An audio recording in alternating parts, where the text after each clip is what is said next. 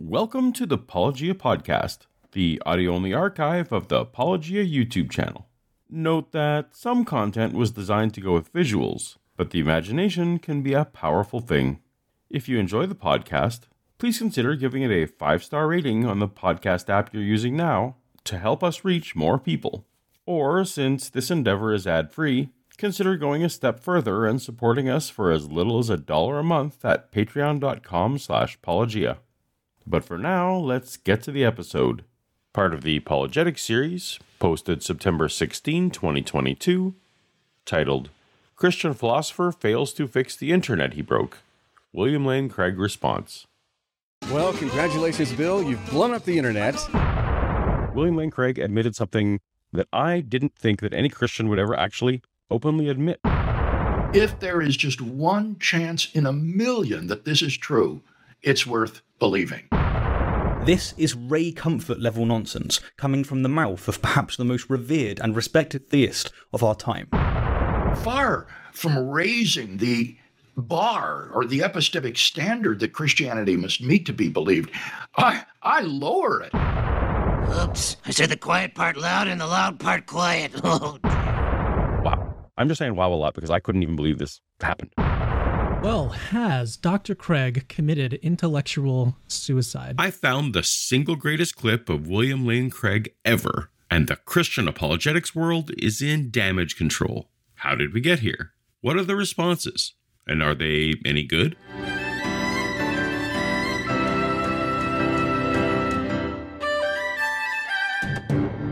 Welcome to Paulogia, where a former Christian takes a look at the claims of Christians. Just a little over a month ago on my Paulogia Live channel, and by the way, if you don't already know about the Paulogia Live channel, it's where I have live conversations with Christians and non Christians alike and speak off the cuff about whatever Christian claim topics catch my fancy on the day. If you enjoy the scripted content I make here, you might enjoy what I do over there. Maybe check it out once this video's done. Anyhow, a monthish ago on my Paulogia Live channel, I did what I normally do and talk about whichever Christian podcast made me angry that day while I'm walking my dog. Yesterday, I was out walking my pup and I heard the new episode, I guess we would call it, of the Reasonable Faith podcast with William Lane Craig. I got to give credit to like Paulogia here because it was his video. I didn't know about this. He was like on the walk or whatever, and he's like, I listened to Craig's like. ra- I'm like, Paul's a strange guy. Like he listens to William Lane Craig all the time, you know. But anyway, but it's Paul. I'm the only atheist who listens to William Lane Craig podcast, I think. And one of those unscripted rants created a spark that set off some fireworks across the internet that have kind of rocked the apologetic house built by one William Lane Craig. and I've got Dr. Craig with me. We're looking at a very controversial statement he made and has, has sort of been making the rounds on atheist YouTube. We have the original podcast, Next question. Hello, Dr. Craig. then we have my response. So I mainly want to share with you something that I think is amazing, which inspired other responses. And my dude, Paulogia, has covered this from an ex Christian perspective. and all thanks to Paulogia on his new channel, Paulogia Live. That is a clip from Paulogia, the apologetic equivalent of Trust Me Bro. He seems to be suggesting to others that they ought to lower their epistemic standards as well. Hey, there's your new nickname, Low Bar Bill. And then we had a wave of responses to the responses. His response to it has gotten a lot of attention from atheists, specifically from Paulogia. I have responded to the Paulogia video in a podcast that Kevin Harris and I recorded uh, last week. I may not be the best Christian apologist in the world, but I can pronounce Paulogia. And now we've arrived into a family of responses to the responses to the responses to the original podcast.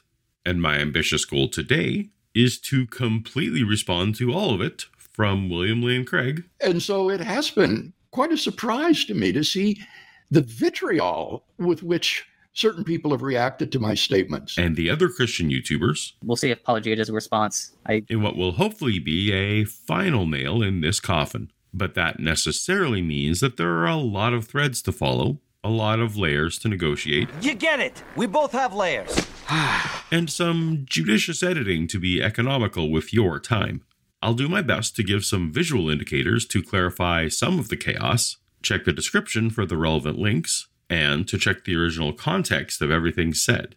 You'll be hearing the full Q&A that sparked it all, but in pieces as we'll be pausing frequently to follow each rabbit trail. So, to big picture recap for those just joining the conversation now. If you're just coming to this and you're like, what are you guys even talking about? Well, I'm sure you all know William Lane Craig is seen as the most um, popular apologist today. I emailed him a question. We've all made recent videos talking about a question from a Christian named Kyle. Who was having doubts about his faith as a Christian. He said, in essence, that the commitment to Christianity was so all encompassing that he should perhaps demand a visit from a, an angel or Mary or Jesus himself in order to make such a commitment. And your response to him has produced multiple response videos, uh, especially from atheists. And it's basically gone viral um, among the atheist community. And you've gotten everyone stirred up. With the table set, let's dive in. It seems to me that there are two broad issues here that need to be discussed. One is the relationship between pragmatic justification and epistemic justification. And I think it's very clear from the comments of these non theist interlocutors that they don't have any understanding whatsoever of that relationship. My lack of understanding is going to be a common theme. And I think that it was clear that he no more understood this distinction between pragmatic justification and epistemic justification than does Stephen Woodford. And so they are offended at the idea that the pragmatic might encroach upon the epistemic.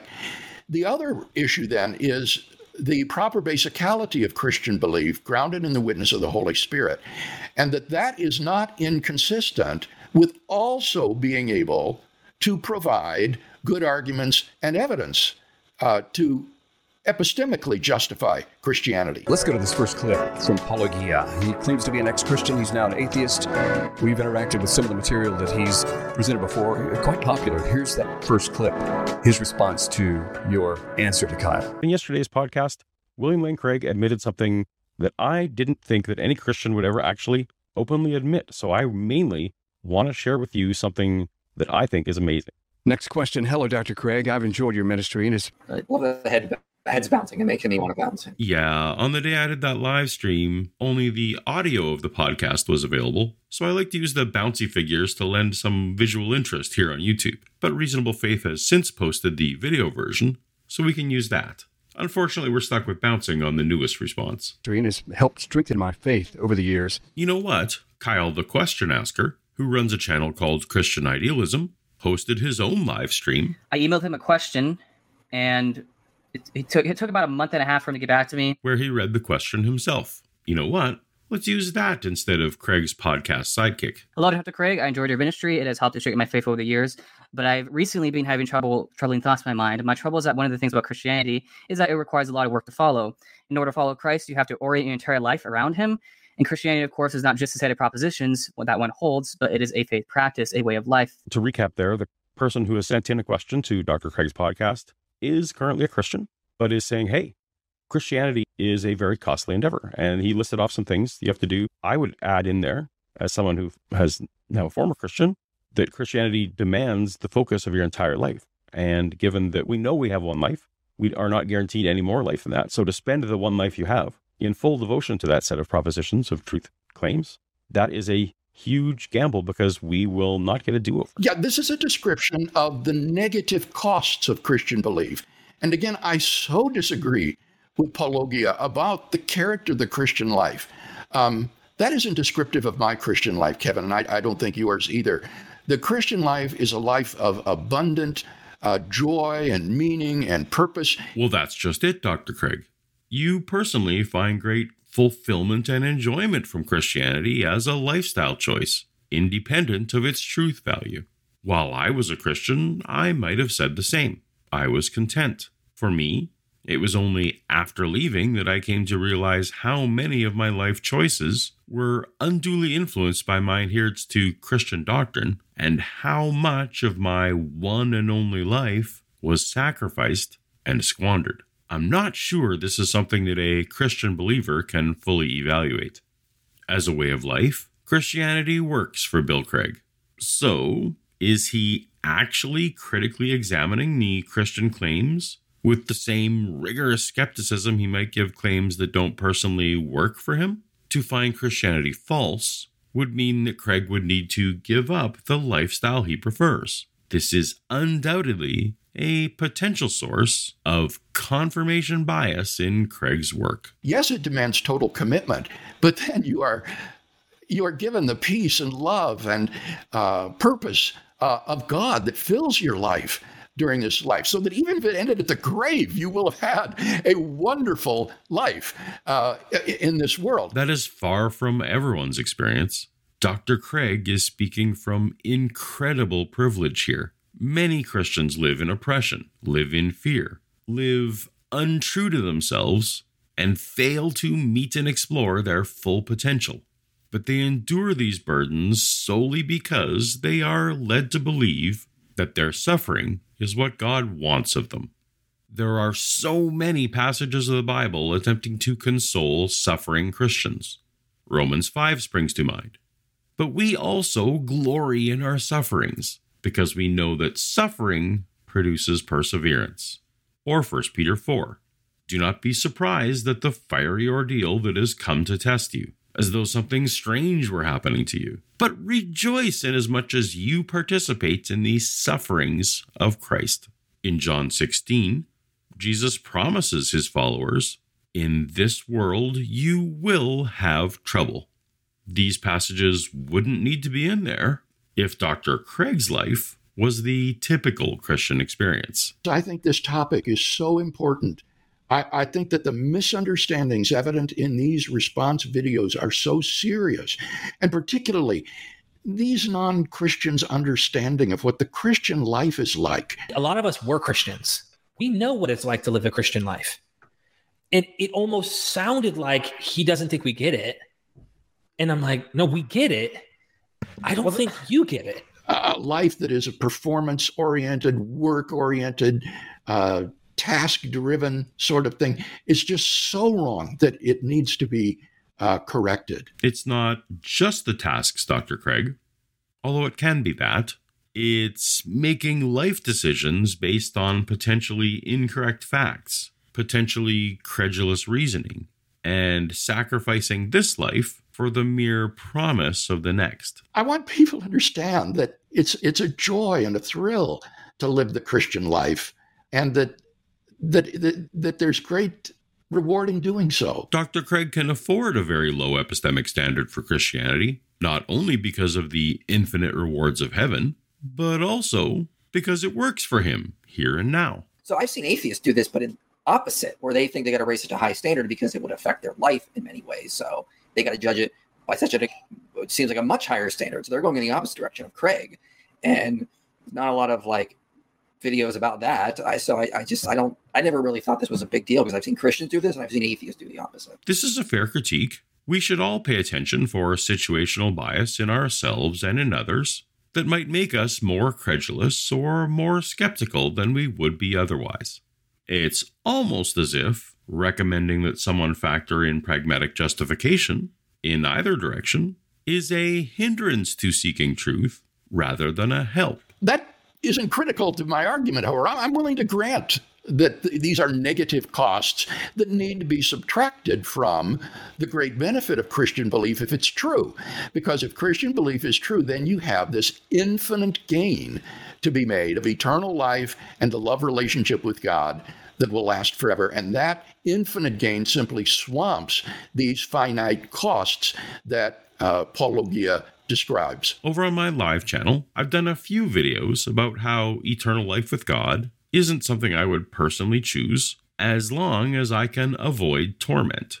But like Dr. Craig, this isn't critical to the argument, and I can grant torment avoidance as a benefit. With that in mind, wouldn't it be wouldn't the smart thing to do would be to require very high epistemic standards before one decides to dedicate their life to Christ?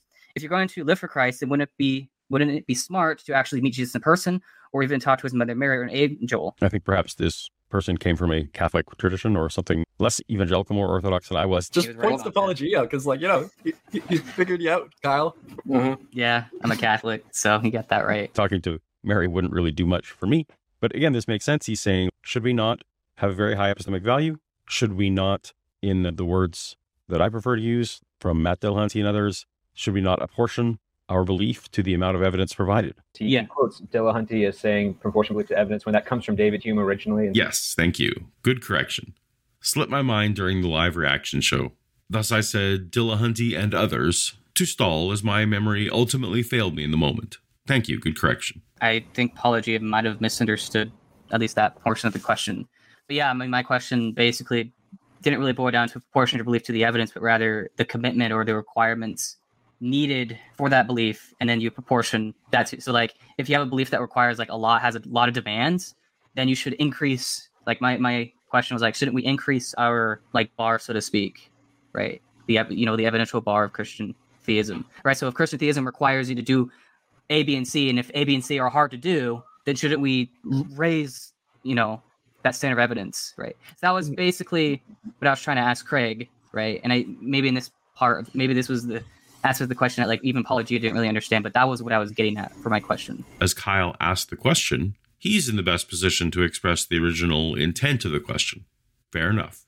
We'll be getting into the weeds of pragmatic versus epistemic justification as we go, so I'll just say here that, in isolation, amount of effort is a poor pragmatic foundation. Purely on the basis of avoiding commitment, few would endorse exercise programs, or secondary education, or long term relationships. I'm reasonably certain that Kyle ultimately advocates the balance of effort and benefit.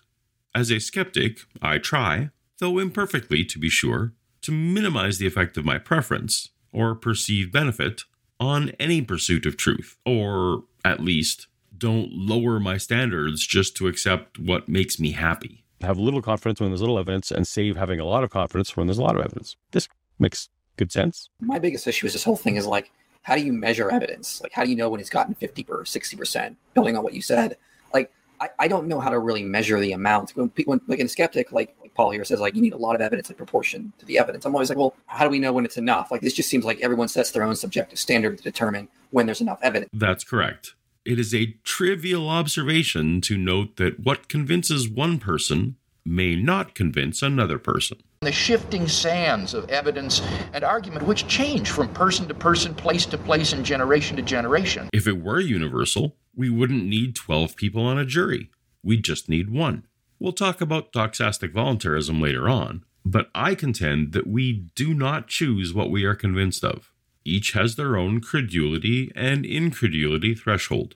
Each has their own life experience and worldview and probable priors that evidence would have to clear to change our mind or be readily accepted to affirm our current position. The subjective nature of epistemic standards for a given proposition is a strange complaint to level at me. At the end of the day, we need to go with the best explanation. That's we could, that's the way we sort of judge this, which is going to be the least ad hoc, the most plausible, that kind of thing. It's really hard to measure people's subjective standard for what they think is enough evidence. But best explanation, least ad hoc, and most plausible are entirely subjective, varying with current worldview, epistemic methodology, and a host of external and personal factors. What's most plausible to me and what's most plausible to Mike don't align at all. These criteria do nothing to make the process more objective. But speaking of entirely arbitrary and subjective, In my systematic philosophical theology, I have a discussion of Reformed epistemology in which I take account of this new wrinkle that broadens the conception of evidence beyond what Plantinga meant by evidence. He meant argument and inference.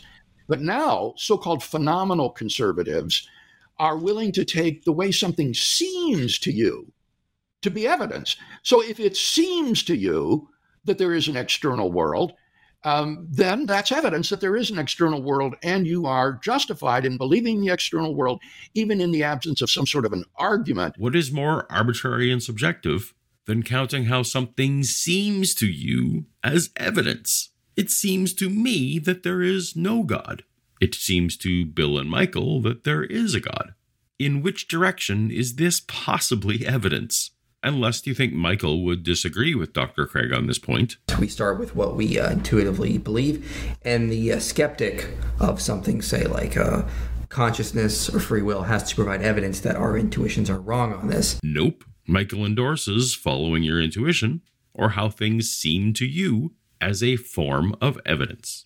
If we can't agree on what counts as evidence, there's no chance for agreement on evidential standards. I know you often mention the witness of the Holy Spirit as a way that one can have direct access to God, but I have done meditative prayer and deep meditation for years upon years, and nothing has come up in terms of God speaking to me directly where I know it wasn't just my own imagination. Many of my fellow Christians have had similar concerns on this also. This is perhaps my biggest struggle, and I cannot seem to get it out of my head as it is causing me to abandon the Christian life because I cannot have high epistemic confidence that Christianity is true, Kyle, in the United States. So, great question, Kyle. I love this question. Kyle is in a very similar position to where I was shortly before I left my faith. He's looking for a reason to hold on to Christianity, but he's not finding great reasons. Like me, he is calling out to God, asking God to reveal himself in a very clear, non ambiguous way. It's great that Kyle is recognizing that a lot of the ways that we think we're feeling affirmations potentially can be attributed to our own internal monologue. So he's looking for a way to rule that out. Kyle and I are on the same page here. But what about Kyle's panel? Doesn't Dillahunty think that even if God were to appear to him, he would think it's a hallucination? Or is that He said that stuff like that. Yeah, similar stuff. I don't understand how this is a knock on Matt.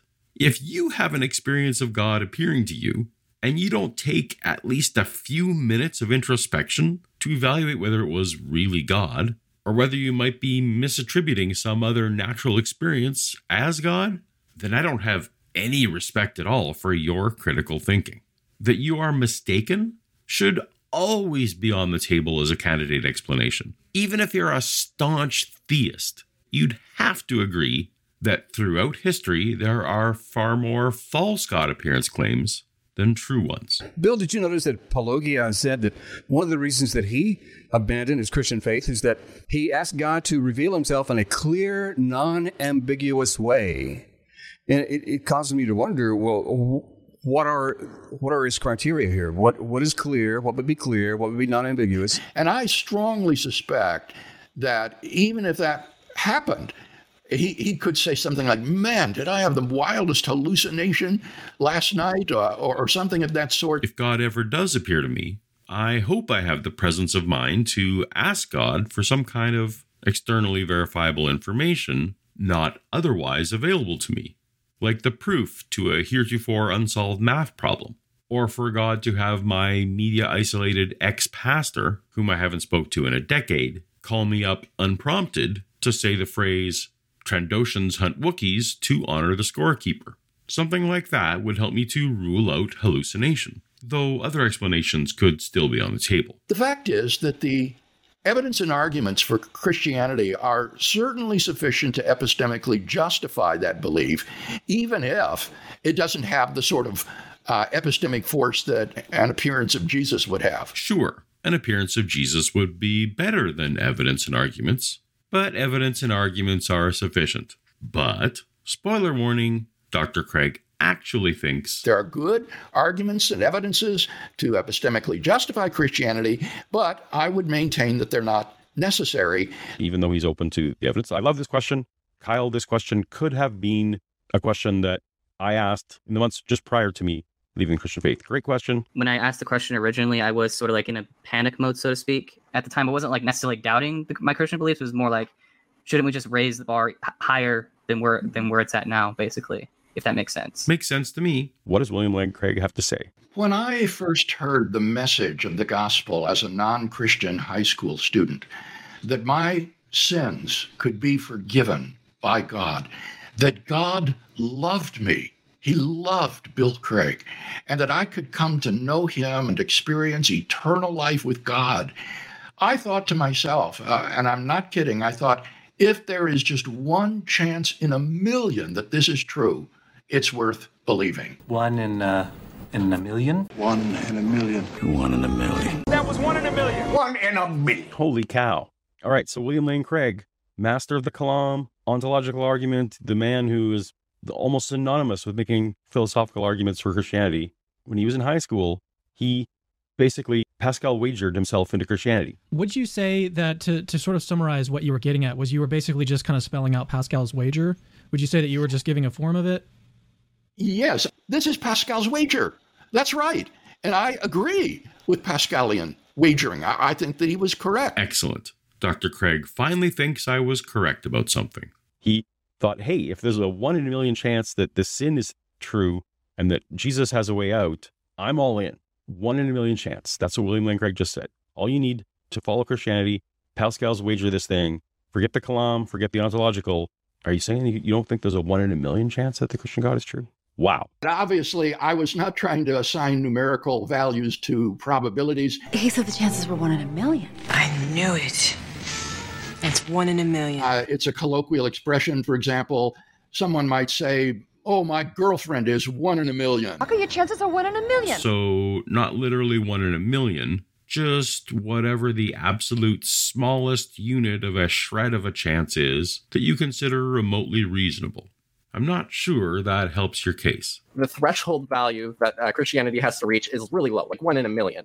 And what Paulogia seems to do is confuse that with William Lane Craig saying that the probability that Christianity is true is one in a million. A one in a million chance. Not what I said at all. I'm very clear from start to finish that one in a million is Dr. Craig's acceptable threshold, not Dr. Craig's final assessment. And he says that at like at timestamps 447 Are you saying you don't think there's a one in a million chance that the Christian God is true? and 1148. If there's any shred of proof, if there's a one in a million chance, be a Christian. Whereas, like, that's not what William Lane Craig's saying. It's Nor is that what I'm saying or said. Listen more carefully before you accuse me of misunderstanding, Mr. Squared. so Exactly. That that was sort of where I think both Paul and, of course Derek misrep- they misunderstood Craig's response to mm-hmm. the question at hand. No, we got it. What the Christians responding don't seem to understand is that these skeptical responses are shocked and appalled at the low bar being set. Why should I be impressed at someone telling me they are 99% convinced of something when they openly admit that 0.01% chance is good enough for them? This isn't a commentary on Craig's arguments, it's a commentary on Craig's confidence in his arguments. Dr. Craig is seen by many as someone whose multiple PhDs and vast experience qualify him as an authoritative proxy. His confidence becomes the basis for assurance for the non philosophical Christian that they are on solid epistemological grounds. It's entirely fair and appropriate for me to ask Christians what weight they should uncritically grant the say so confidence of a man who requires so little. It's not an attack on character, it's not an attack on argument, but it is an attack on blind authority and an appeal for Christians to take on the burden of investigation for themselves rather than rely on this or any man. Unless you want to insist that no Christians do this, when I was a Christian, I did exactly this take it on authority because that's what we were taught to do. Because really, what he was doing, he was expressing some incredulity about what you said. Yeah. And I think that incredulity is born out of a lack of understanding. Epistemologists distinguish between pragmatic justification and epistemic justification. I mean, I fully understood that you were differentiating between how much evidence you actually have and how much evidence you would need to convince you. the two like variables that we need to keep track of here. There's the probability that Christianity is true, and then the threshold that that has that probability has to meet before you would actually commit to Christianity. Yep, got it. Not confused at all. I'll confess I didn't previously have the labels pragmatic justification and epistemic justification in my toolbox, so something positive has come from all this. Philosophy is fun. Distinctions are fun. Uh, Many epistemologists have noted that there are two ways in which a person can be justified in holding a belief. One would be to be epistemically justified. Epistemic justification focuses on providing truth directed reasons in support of your belief. That is to say, it tries to marshal reasons to show that the belief is true. By contrast, pragmatic justification um, focuses on non truth directed reasons. You heard him. Non truth directed reasons. Typically, pragmatic justification will be a kind of cost benefit analysis of believing and will play off the costs and benefits to determine whether a person should uh, hold that belief. Sometimes epistemic justification and pragmatic justification can come apart. And pragmatic justification might lead you to raise the standards uh, for believing some proposition to be true, or it might lower the standards for believing propos- some proposition to be true. If you're thinking that Dr. Craig is advocating for the placebo effect of Christianity, that's exactly what he's doing. But suppose you also told that cancer patients who believe that they're going to make it, who believe that they're going to survive, have a better rate of survival than those who do not. And the reason is because this optimistic, upbeat attitude is health conducive. And so, if you believe that you're going to make it, you will actually increase your chances of survival. This would be an example of where something might be pragmatically justified for you to believe, uh, even though it wouldn't be epistemically justified. I think that it um, is clear that belief in Christianity is pragmatically justified, whatever you might think about its epistemic status. Obviously, I don't think much of its epistemic status, but it is also not clear at all to me that belief in Christianity is pragmatically justified. Dr. Craig's own isolated, privileged experience with Christianity is coloring his advice so much that he has the audacity to say that. And I think this is so key in talking with these atheists about the Christian lifestyle, frankly. Suppose that there weren't any negative side effects of, of, of great moment uh, connected with this, but that instead the drug gave you a sense of well being, uh, a deep peace that made your anxiety subside, gave you a sense of confidence, uh, and so forth, so that it actually enhanced and made your life even better, um, even during the time that you're uh, taking the drug. I think that's more, a more accurate description of what it's like being a Christian. In fairness, I would have said the same about my own Christian walk. But let's not pretend that's everyone's experience. That it really works for Craig is another reason to be cautious about resting your confidence in Christianity on Craig's personal confidence in Christianity. Now, I think as you can already see from the illustration, we have here a phenomenon that epistemologists refer to as the pragmatic encroachment on the epistemic. Now, one thing to I think that we should note here is that or pragmatic encroachment rather is very controversial. It's it's a controversial view in philosophy, but this is a philosophically defensible view that philosophers have defended in the literature, and it's it's not as if this is just something that Dr. Craig has has made up. Is there a one in a million chance it's true? It was a million to one shot, Doc. A million to one. Or is just you know because he he just wishes that it's true, and that's that's the reason why he's like his entire apologetic case just completely falls apart. His apologetic case rises or falls entirely on his case. What we're calling to question is his credulity in personally accepting the case and trying to raise a cautionary flag for anyone who has adopted Craig's confidence as their own. I accepted Christianity largely on the basis of authority of men like Craig, assuming they had rigorous standards, when it turns out they did not. This is a mistake I hope to help others avoid. Should we not apportion our belief to the amount of evidence provided? Have little confidence when there's little evidence and save having a lot of confidence when there's a lot of evidence. This makes good sense. Okay, here here you see he champions pure epistemic justification. And he, he denies the pragmatic encroachment on the epistemic. He thinks that all you should consider is the epistemic justification for Christian belief. And as I said, Kevin, I'm fine with that. No problem. He's fine with that? No problem?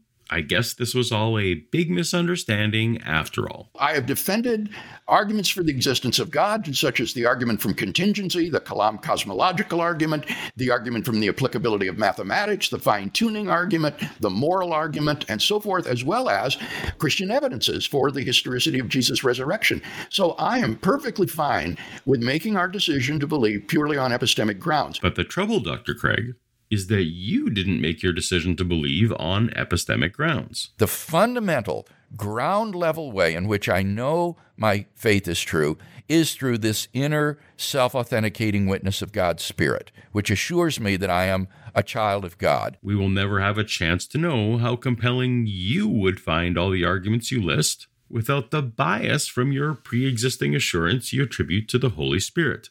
But as long as my decision doesn't factor in your assurance, this is fine. But then the problem is you don't connect with Kyle and his question because Kyle does believe in the pragmatic encroachment uh, on the epistemic.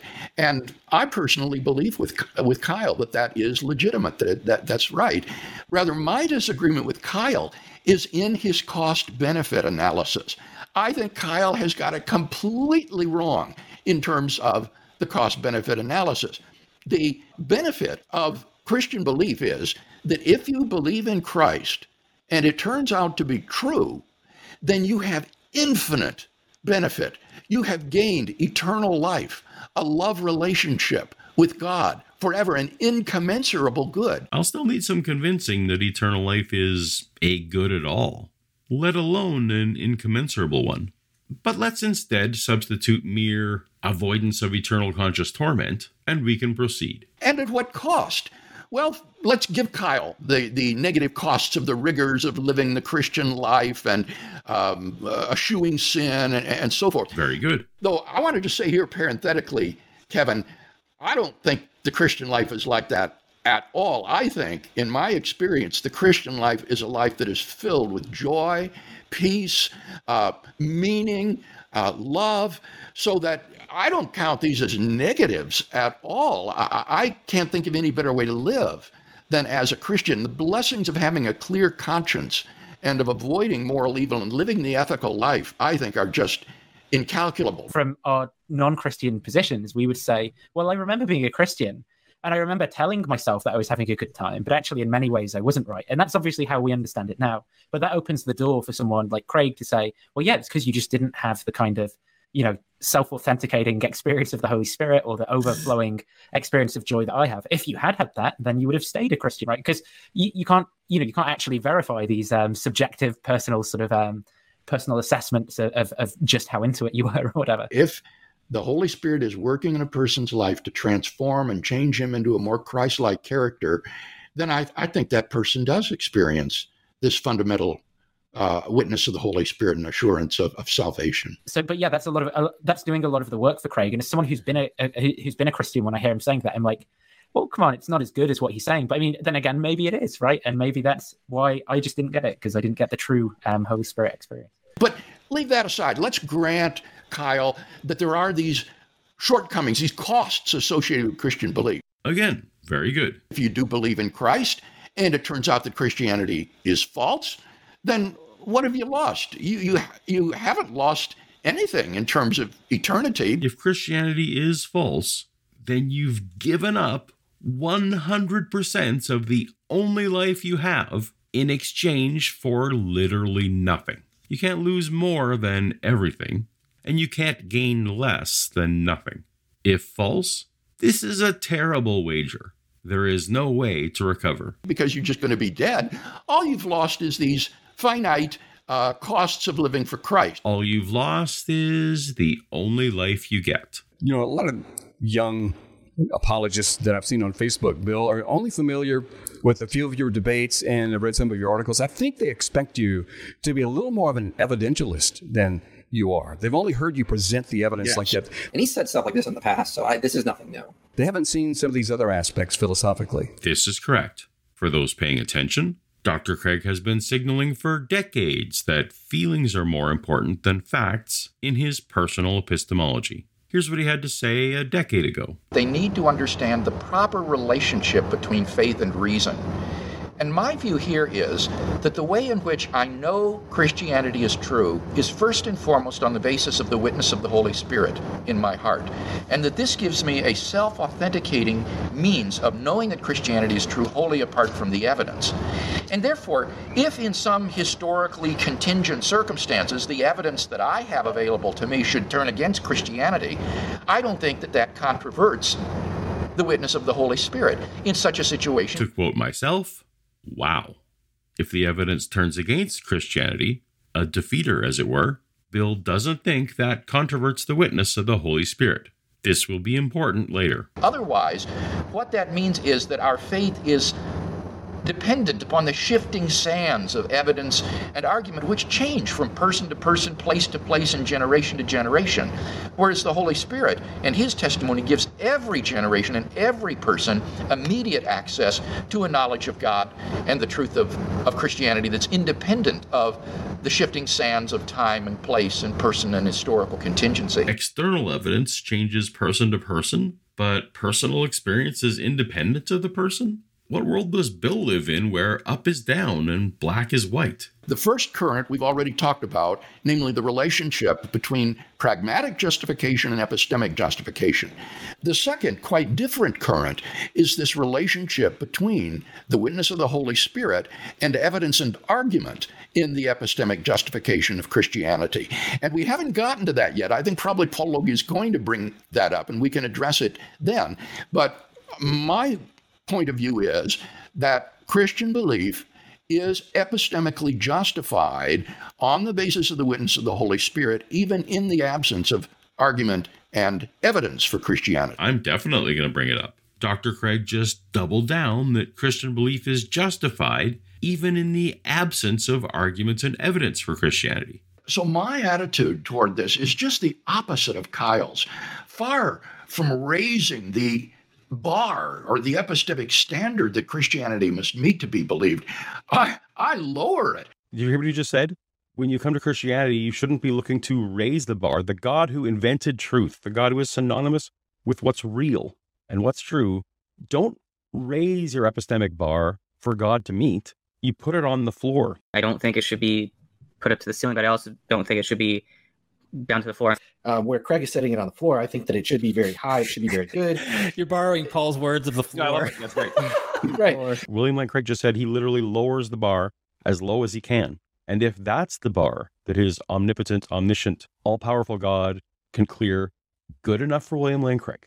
Well, here these two currents that I spoke about begin to get blended together. On the one hand, I've already said I do believe in Pascalian wagering uh, because I, like Kyle, believe in the pragmatic encroachment on the epistemic, and that pragmatic concerns can serve to either raise or lower the epistemic bar required for rational belief. But saying that you can do that is in no way inconsistent with the provision of good arguments and evidence for Christianity. I do think that there are good arguments and evidence that epistemically justify Christian belief. I just don't think they're necessary. They are sound, they are available, but they're not necessary for Christian belief to be rational. And they're not what convinced Dr. Craig. So why should any Christian expect that they should convince a skeptic? Maybe these are good arguments, maybe they are not. But Dr. Craig has made it abundantly clear that one in a million chance arguments will be convincing to him on a pragmatic basis. So again, if any part of your confidence in these arguments is the endorsement of the authority of Dr. Craig, you might want to reduce your own confidence. And in the absence of some sort of a defeater of that experience, I'm perfectly rational to believe in the gospel uh, on the basis of the witness of the Holy Spirit in a properly basic way. We'll come back to defeaters. Think about that the next time he's spouting off the Kalam Cosmology argument to you. This is the man who says he sets the bar for God on the floor, and he's proud of it. that was that was that was clearly poisoning the well. Yeah. That was just poisoning the well. Like that's that's literally the fallacy. Like, oh look, well, look what he says. So the next time you hear him present the kalam, just remember who you're getting. That that's a textbook example of poisoning the well. Yes, well, every time Dr. Craig has used his podcast to address me, he's done a little well poisoning himself. The intellectual life of this person was just allowed. Well, it was it was stagnant. It was he, he was had a brain dead Christian faith. But to rest on that observation would be the tu quoque fallacy. The you did it too appeal to hypocrisy.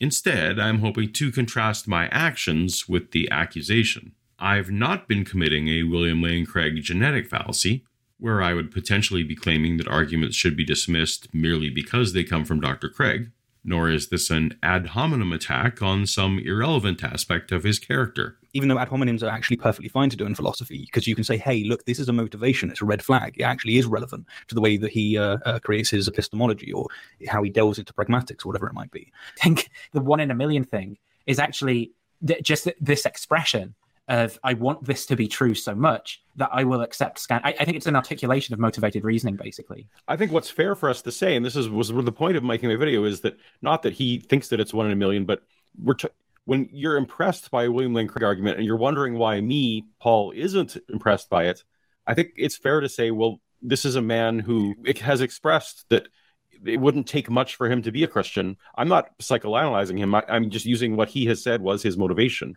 Uh, I think that is like, fair. those, those words quite literally say, far from raising Right. the bar or the epistemic standard that Christianity must meet to be believed, I lower it. Like, you know, if he wants to say to the floor. So, yes, the next time you hear Dr. Craig spout the Kalam cosmological argument, I want you to think of the radically extreme view of pragmatic justification he's expressed in this answer to Kyle. Not because it makes any argument false, not because he secretly gives the argument low credence, but rather that it might make you wary of adopting similar confidence purely on the basis of an authority you perceive to be an unbiased scholar personally swayed by the argument put forth. This clip doesn't undermine William Lane Craig as an expert, but it should perhaps undermine William Lane Craig as a personal authority.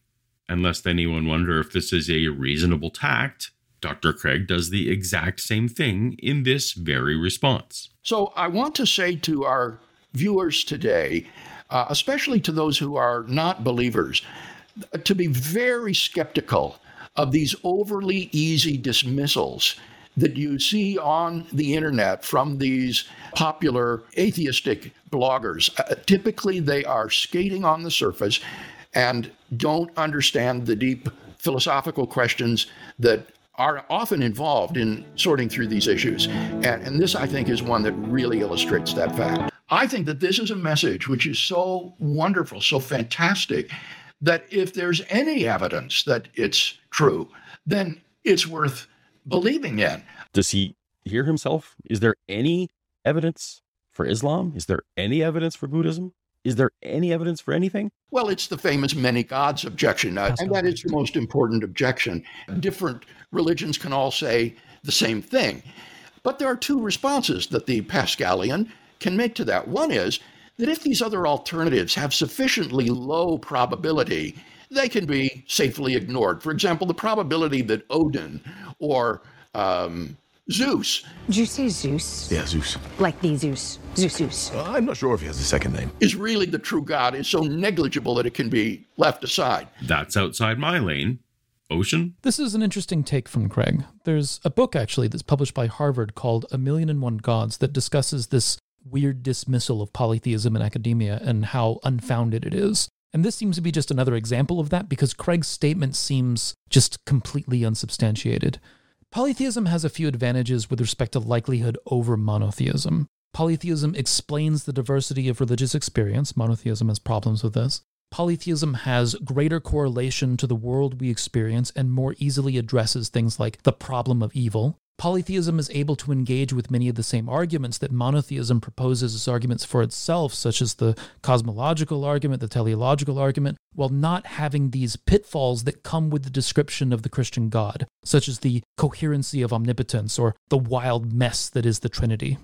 So, typically, the objection that's put forward by Christians against polytheism is that polytheism is made up of so many other religions that conflict with one another, and that's what lowers the likelihood. But this winds up strawmanning polytheism as it's expressed in history, which typically saw the multiplicity of traditions as a reflection of the reality of polytheism, not something to be seen as in conflict with it. But I guess the real issue with his statement would be that no one who believes in the existence of Zeus or Odin is proposing that they are the one true God. They are proposing multiple gods, as they are deities that come from polytheist traditions. So his statement is false because it's predicated on a gross misconception and is simply malformed. And really, he should know better. Secondly, however, if you can reduce the number of alternatives to a tractable number, like say two or three, then you can run Pascal's wager successfully. And so I think for Pascal, he thought that basically the choice was going to be between naturalism and Christianity. And Well, we'll get to naturalism momentarily, but even if Christianity is the pragmatic favorite for wagering, a person can't just will themselves to be convinced of something. Am I to fake it till I make it? Won't an omnipotent God see through such a charade? But l- the way Pascal's wager is this is no, certainly not fake it. Uh, it it is rather that you weigh the costs and benefits of believing in Christ, and then on that basis you are justified pragmatically in placing your faith in Christ and believing in Him. For pragmatic, wish fulfillment reasons, you can lower your standard, but you still need some evidence to clear the bar, no matter how low you put it. You can't simply choose to believe the opposite of your current belief out of thin air. This does assume a kind of doxastic voluntarism that I endorse. I think that it is possible to choose to believe in Christ, to choose to commit your life to Him and to receive Him. Of course, you'd subscribe to doxastic voluntarism. Doxastic voluntarism is the view that beliefs are voluntary, that you can will yourself to believe certain things. Most people, I don't think, think that everyone just chooses their beliefs, uh, but they think that at least some of the time we can simply decide what we're going to believe. And uh, and I, I, I that is not a view I'm sympathetic to. In fact, that's a view that's sort of fallen on hard times um, within the philosophical community. Most philosophers today, I think, would probably subscribe to some version of doxastic involuntarism. They would reject doxastic voluntarism. Right. To be charitable, perhaps Dr. Craig is not endorsing direct doxastic voluntarism, but rather a form of indirect doxastic voluntarism, where you can set yourself up for a belief by immersing yourself in the material, culture, and community of those holding the desired belief, and eventually you'll warm up to it. You know, like some Christians have, have talked about, you don't have to accept doxastic voluntarism. You can just kind of like go to church and cultivate these Christian behaviors such that you eventually develop these beliefs over time or something.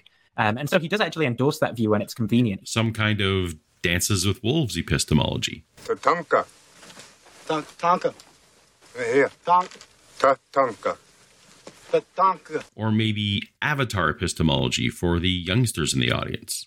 They're the same movie. According to this endorsement of doxastic voluntarism, just to put a finer point on it, if I went and lived with flat earthers and studied their sources, I'd one day become a flat earther. William Lane Craig will be believing in aliens and that Elvis is alive and the Sasquatch and QAnon. Clearly, the Sasquatch detected my presence and returned to destroy any evidence he was here to begin with. Pa- Pascal's wager argument is not going to work for uh, for that. Right. Right. Right. I mean, there's no So- utility in believing that Sasquatch exists first. Well, it could be fun to become defensive and argumentative about the potential utility in believing in Sasquatch. Allow me to simply admit that this is a good point, and better examples would have been implausible beliefs with high utility. Perhaps the belief that an unsafe abandoned property is haunted, keeping you away, or a belief that your neighbors are poisoning Halloween candy, keeping you from eating sugar, or believing in the laws of attraction from The Secret might be inspiring enough to cause you to actually take some action towards your goals.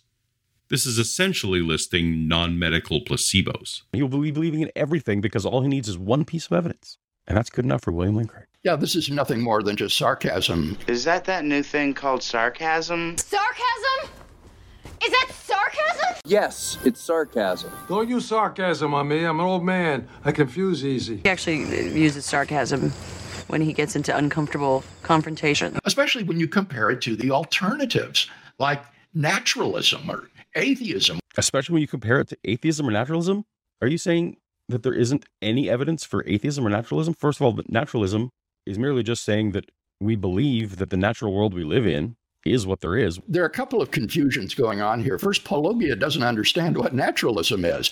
He thinks that naturalism is just a belief that the natural world exists. Whoa, whoa, whoa, Dr. Craig. That's not what I said. Naturalism is merely just saying that we believe that the natural world we live in is what there is. And of course, that's true because we're in it. But that isn't the distinguishing feature of naturalism. Rather, what the naturalist believes is that there are no supernatural realities. You've expressed naturalism as a negative. I expressed it as the positive.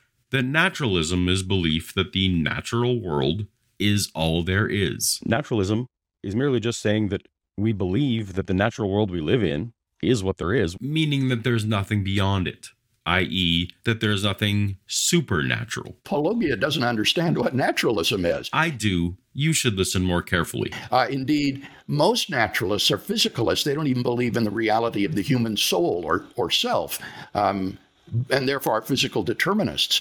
So uh, he hasn't correctly characterized naturalism. I did. I'm a naturalist and a physical determinist. I've spoken about it many times. Dr. Craig obviously misheard me. Naturalism is a radical worldview that denies that God or um, any sort of uh, transcendent spiritual realities exist. And that requires good epistemic justification, I think. There's evidence for it because we are in the natural world. We don't have to make a single assumption. By Occam's razor, we're making zero assumptions to assume that naturalism is true. Technically, yeah, that this, the, nat- the existence of the natural world is evidence for naturalism. I mean, it's te- like very, very weak evidence, but yeah, it is. It's also evidence for you know a worldview that in- like theism that includes the existence of a natural world. I don't see how that's correct. A natural world may be compatible with theism, but a natural world need not exist in order for a god to exist.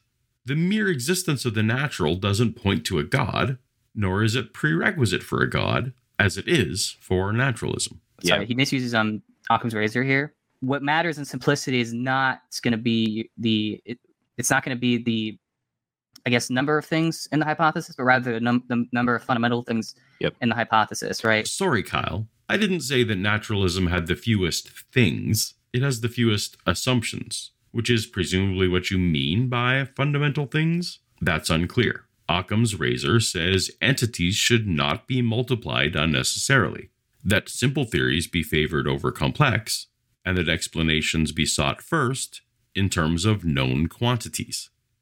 Positing something supernatural will always be an extra assumption, an extra entity beyond the natural world, which is agreed to and known. So even if Paulogia's view is correct in the sense, like, okay, like my worldview is simpler because I only include the natural world. Okay, but that doesn't tell you anything about epistemic Theory. probability, right? That's correct. One could theoretically posit ways where a supernatural realm is a better explanation, even if it's not the simplest one. I've yet to see such a demonstration, but it's theoretically possible. And his um in charity to Paulogia, I think he was saying that the proof of naturalism or the evidence of naturalism is Occam's razor in conjunction with the fact that we we see the natural world. So I mm-hmm. think that would be like a mini positive case for naturalism. Thank you. But what about people? But but if you're Craig, wouldn't wouldn't Occam's razor be if I have an experience, I should accept it? Unless isn't that also utilizing Occam's razor? It's Not at all. One need not multiply entities to posit that one has misattributed their experience. People misattribute experiences every minute of every day. No outside factor needed. However, one would need to multiply entities to assume that one is correctly attributing emotions and feelings to something supernatural. So naturalism is actually a pretty rare belief anthropologically. Doesn't mean it's automatically false, but if we're weighing probabilities here in terms of which groups are more likely to be right and have properly functioning senses, I don't really see it working out for the naturalists in that regard. So, argumentum ad populum? Argument from popularity? Popular has no bearing on truth. So, yeah, I'm not sure uh, Paul's argument works there. At least my argument is an argument. Your argument is a fallacy. Is he appealing to consequences? He doesn't come around to this, but he's especially when you compare it to atheism or naturalism. So these are philosophies that young high school William Lane Craig didn't like. He didn't like the consequences that he felt atheism led to. So that's why he turned to Christianity. Now, when I compare naturalism to Christianity, I'm obviously not comparing their epistemic status. I was comparing the cost benefit analysis of believing in these. We're talking about pragmatic justification. And here, as I said, the cost benefit analysis uh, clearly favors Christian belief over atheistic belief. Well, the cost benefit analysis is going to vary from person to person based on what they value most, isn't it?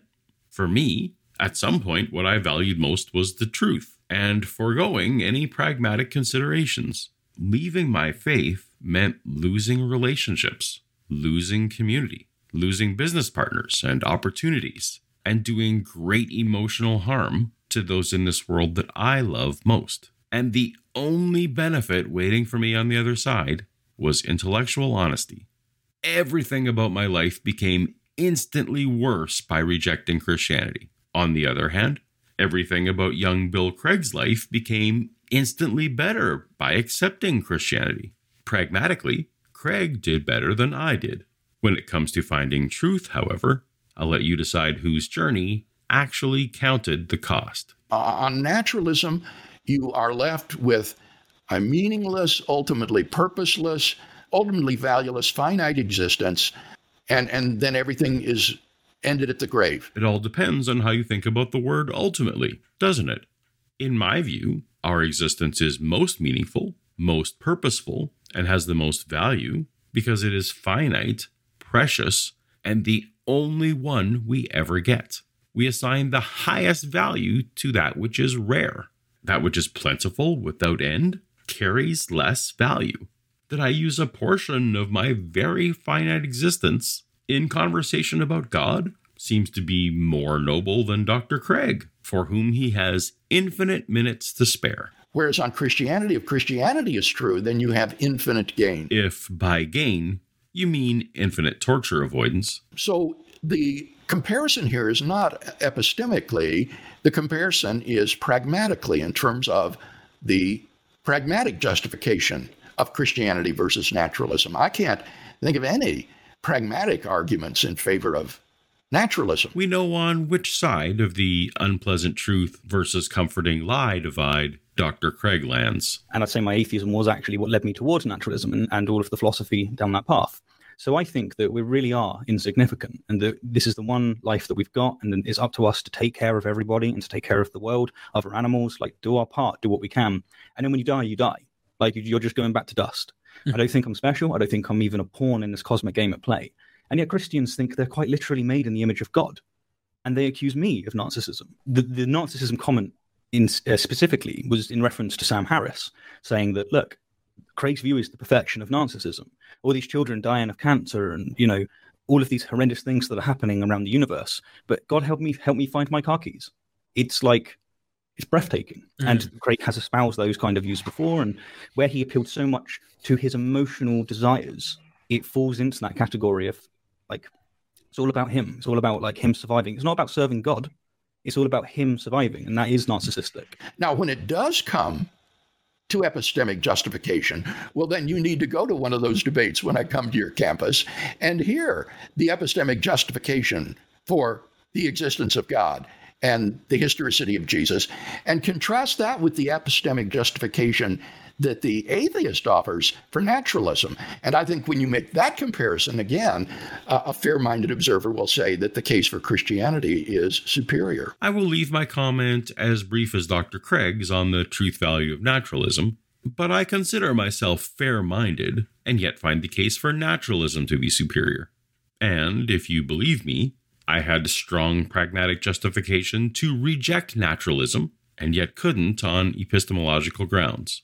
I wonder if Dr. Craig is factoring in his favorable pragmatic bar on the floor justification in his assessment of who is fair minded and who is not. I think we need to all save this clip every time William Lane Craig comes out in a debate from now on. This is the best clip ever. so every time Craig comes out to debate, we got to poison the well immediately. Right, exactly. That's fair. It's a point to bring up only in cases like a minute ago, when Dr. Craig attempts to categorize only those who agree with him as fair minded, where his own personal epistemology is made a factor in the debate. So the whole like Craig didn't like the consequences thing, like I, I don't really understand how you can use that as a psychological point because we could, if that actually had any merit to it, then we could say the same exact thing about the atheist and say, well, the atheist doesn't want to be a Christian. But I did want to be a Christian, desperately. Because they don't want to be held morally responsible towards a God, or they just want to sin or something. Like If you think sin is a thing, Christianity is the best way to get away with it without eternal consequence. we could say the same thing. So I don't really see what this adds to the conversation. I think if a non Christian came out and openly admitted that they lower their epistemological bar specifically for the pragmatic benefit of enjoying a sinful lifestyle, and if that same atheist is presenting themselves as an unbiased expert to be trusted on authority, then it would be very relevant for the conversation. If Kyle really knows what it's like to experience the love of God and to have this hope in eternal life and forgiveness of sins, then it, it seems to me that he will um, gravitate toward that alternative. Will So if Kyle has the good feelings that come from Christianity, a sense of hope, which of course you can generate internally, a sense of love, which again, of course, you can generate internally, then you just hold on to that. Now, here, Paul is addressing that issue of the proper basicality of Christian belief. And the argument here is that the Christian's experience of the inner witness of the Holy Spirit grounds his properly basic belief in Christ and in God. And in the absence of a defeater of that, he's perfectly rational to go on believing in that, just as you are rational to believe in the reality of the past or the reality of the external world. William Lane Craig has no outsider test of faith going here at all because burning of the bosom with the Mormons, for example, like they have all the good feelings. And that's supposed to be good enough evidence that it's true? Come on. Now, what about the Mormon who claims to have a burning in the bosom or someone who, else who has a, a non Christian experience? I think that there are good defeaters for those that suggest that those experiences are not veridical. But I do not know of any such defeaters for the veridicality of the Christian experience. And so, in the absence of those defeaters, I am perfectly rational to believe in the truth of the gospel um, in a properly basic way. Now, I'm on record here and elsewhere saying that I'm right until proven wrong is a terrible way to evaluate truth claims. It is the person making the positive claim that carries the burden of proof. As David Hume said, we apportion belief to the evidence provided. But let's for a minute entertain Dr. Craig's logic here and posit, for the sake of argument, the existence of defeaters to Christianity. What would Dr. Craig say to that? If you're to be rational in maintaining your position, the person who offered the argument, when confronted with these defeaters, needs to offer a defeater of the defeaters. You need to give an answer to the defeater. Now, what Alvin Plantinga points out is that there could be such a thing as an intrinsic defeater defeater. That is to say, it could be a belief that is so powerfully warranted for us that it just intrinsically defeats the alleged defeaters that are brought against us. And the claim is couldn't the witness of the Holy Spirit, who warrants to us certain Christian beliefs, couldn't that warrant be so powerful that it intrinsically defeats the objections brought against it? For example, imagine a young person being raised in the old Soviet Union who's in a class being indoctrinated by a Marxist professor, and this is a young Christian. And he doesn't know how to rebut the arguments for atheism that the professor is bringing. But nevertheless, the warrant that the Holy Spirit gives to him of the truth of his Christian faith is so powerful that it simply overcomes those defeaters. Uh, and therefore, he is rational to continue to hold his Christian belief, even in the absence of a defeater of those alleged defeaters. And I do think, in fact, that the witness of the Holy Spirit can, in various circumstances, be so powerful as to be such an intrinsic defeater of defeaters. So Dr. Craig says. And so, in the absence of some defeater of that, I think you are epistemically justified uh, in believing in Christ, even if you don't have arguments and evidence in support of it. But if anyone actually presents a defeater, that doesn't matter because the witness of the Holy Spirit can, in various circumstances, be so powerful as to be such an intrinsic defeater of defeaters. That is to say, Dr. Craig's feelings based faith requires no evidence, and at the same time is impervious to any and all evidence against it. You see how clever this part is? How it doesn't require a shred of proof? And most paranoid delusions are intricate, but this is brilliant. Do you see how this epistemology can justify literally any belief whatsoever?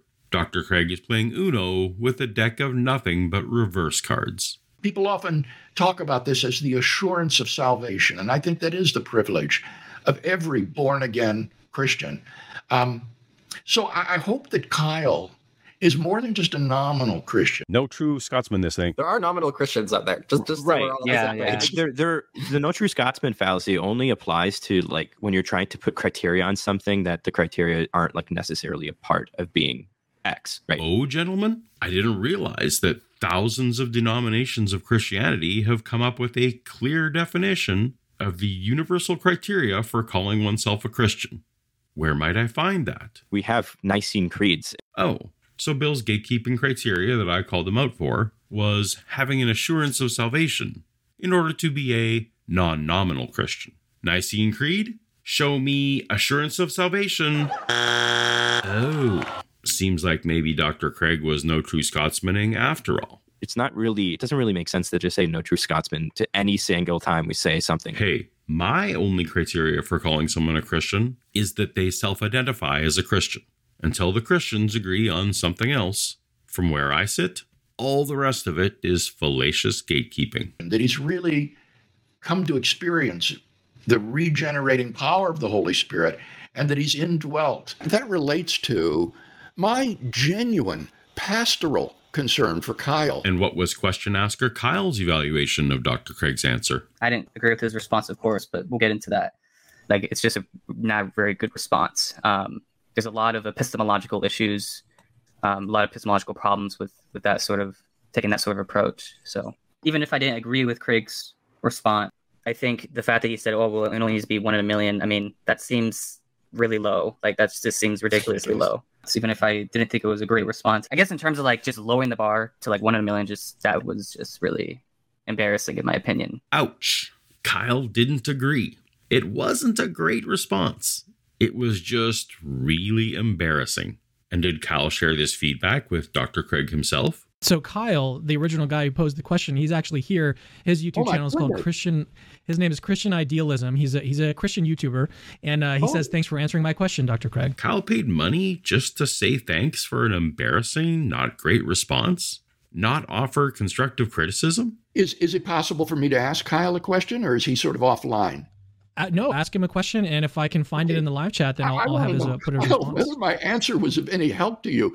One of the things that I feel badly about, sincerely, is these atheist bloggers have, in a sense, said that I'm lousy at pastoral counseling, uh, that the advice that I gave to you was unhelpful to a doubting Christian, that it was destructive, that, that, that basically said I'm a really bad personal counselor. And so I would like to know, and I'm taking a risk here, I would like to know how Kyle feels about the advice I gave him as opposed to the advice that these bloggers are giving him. Okay, here's Kyle's chance to come clean. So Kyle has responded in the live chat. I found his comment. He says, uh, "Tell Dr. Craig that I have appreciated the pastoral advice. I understand the need for a relationship with God and to not be a nominal Christian." Okay, thank you, Kyle. That was courageous of you to respond in that way. I, Courageous of him to respond that way? That wasn't courageous. He chickened out of his chance to provide honest feedback to his hero. I appreciate it so much. Uh, my my heart is with you, Kyle, and um, I I want so to to be a help to you in your walk with God. I was not happy. I mean, me and Paul literally talked to Kyle yesterday. Mhm. So like we get to talk with Kyle, and Kyle did not agree with a lot of the way that Craig his response was. Well, you didn't say that in the chat. He when- didn't say when that. talked Talk about that first? and as And if I'm- Kyle's just going to turn around and go, "Yeah, it was terrible." What, what can he say? Yeah. I think this was a polite response to him. He's trying to like, I'm going to give you like only the positive responses that I, you know, I'm not going to tell you like, I think you really like butchered that one, Dr. Craig, Dr. Craig. Um, you know, like, I, I don't think he was going to say that. There's kind of an authority. He is an authority figure. And so, like, there's a sense of authority here, especially when he's like a father in the faith kind of figure to Christians. You know what I mean? Kyle heard us talking and clarified. I was just going to say, Kyle left that comment and said, guys, my response to Craig was me being nice. I wasn't going to give him Oh, a really? negative response in the live chat. And it's like, but that's sort of the point, right? Isn't it? Because Yeah. that's the opportunity. If Craig's got a false belief, that's the opportunity to. But, but this is what I mean about the performative element of the apologetics, right? Because he he's saying, look, I'm really putting myself out there, but he actually isn't because there's no chance that you're going to give him a negative response in that context, and it makes the performance makes it look like it's honest truth seeking, but it isn't because um, you're too afraid to tell the truth in that context, right? Or Yeah. you respect, you could call it afraid. In another polite way Yeah. of saying it is like you respect him so much you're not trying to offend or whatever. And I get it. Yeah, but everyone is. Even Cameron, the host, right? Everyone's too scared. Dr. Craig, like everyone's too scared to tell the guy the truth. He's surrounded himself by like yes men. It's a, there's a, a kind of epistemic bubble created where no one can actually ask the difficult questions because and filled with the Holy Spirit, um, because I think then that that removes the the huge epistemic uh, bar that he thinks you need to get over in order to become a Christian. Why would the God who created the universe not be able to clear a high epistemic bar? Why do you need to set the epistemic bar on the floor in order for the Christian God to clear it? Do you hear yourself? That was the end. All right. What do you think? Is this a clip that every YouTube apologist needs to start using? Can you believe that Dr. Craig said this, or am I missing the point? Maybe I've missed the point. Maybe there's a nuance here that I don't understand. At the end, Paulogia asks, like, is there some nuance that I'm missing? And like, I think there is, and you see it throughout the video. What you're seeing here is a distillation of a dozen or more hours of footage critiquing my critique and the issues surrounding Kyle's question. I trust I've covered everything, but if not, let me know in the comments. But holy cow, I just heard William Lane Craig say, don't have a high epistemic bar for Christianity. If there's any shred of proof, if there's a one in a million chance, be a Christian. Because I think that your one and only life is well spent dedicated to this proposition that has a one in a million chance. Did I hear it wrong? Or did I hear that right? Let me know in the comments. Where the bar is placed. Oh, sorry. That was Paul's reaction to being corrected. Happy. I, don't, I think that the whole point of, of this is that I think it's, uh, Fan can correct, I know you know Swinburne better, but Swinburne talked about the joy of seeking. And I think the idea that, you know, we all have these channels and we're doing this right now, we're talking about theology and apologetics because there is stuff to discuss and debate. If God was as obvious as the existence of trees or something, I think we would go about our lives and be indifferent towards it. But I think the idea that we have to work and we have to study and we have to learn not only builds up our own self discipline, but makes us more engaged and more interested mm-hmm. to learn more about God. If God just told us everything up front, I think we'd become really bored with it. So I, am excited that we have to yeah. discuss these and disagree on things. I think that just makes it more worthwhile. Wait, wait, wait a minute. Are you telling me that the reason God won't reveal himself in a way that would meet a high epistemic bar, the reason why I will face eternal conscious torment and miss out on the joys of an eternal life, is so that the five of you won't get bored, Paulogia and billions throughout history will go to hell, but the Christian YouTubers were modestly more engaged in apologetics. Glory be! They're saying if here on earth God's existence was plain to everyone, we would become indifferent in our few short years here. But Dr. Craig just spent this whole video trying to tempt everyone with literally forever where God's existence is plain to everyone. And that's supposed to be a prize that never gets old?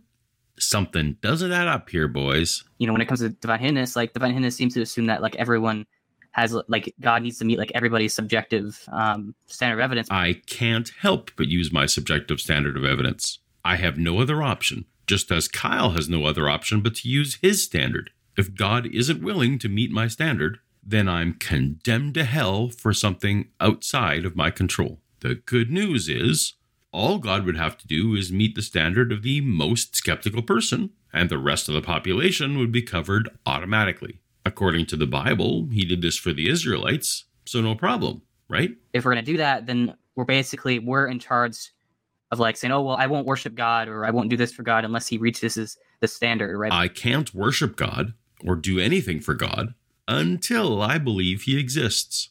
God belief is a prerequisite.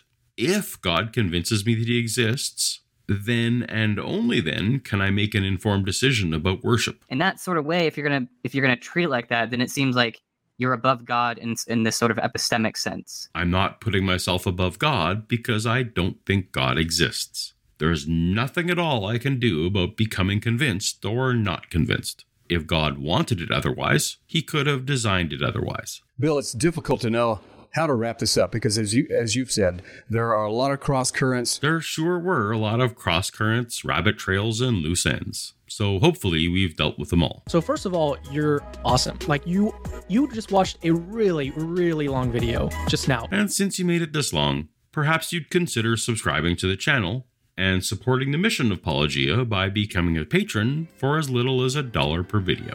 This is what I do for a living now, so your support is greatly appreciated. Tap on the playlist on screen now for my other interactions with Dr. William Lane Craig, and I will see you over there. Until next time, later.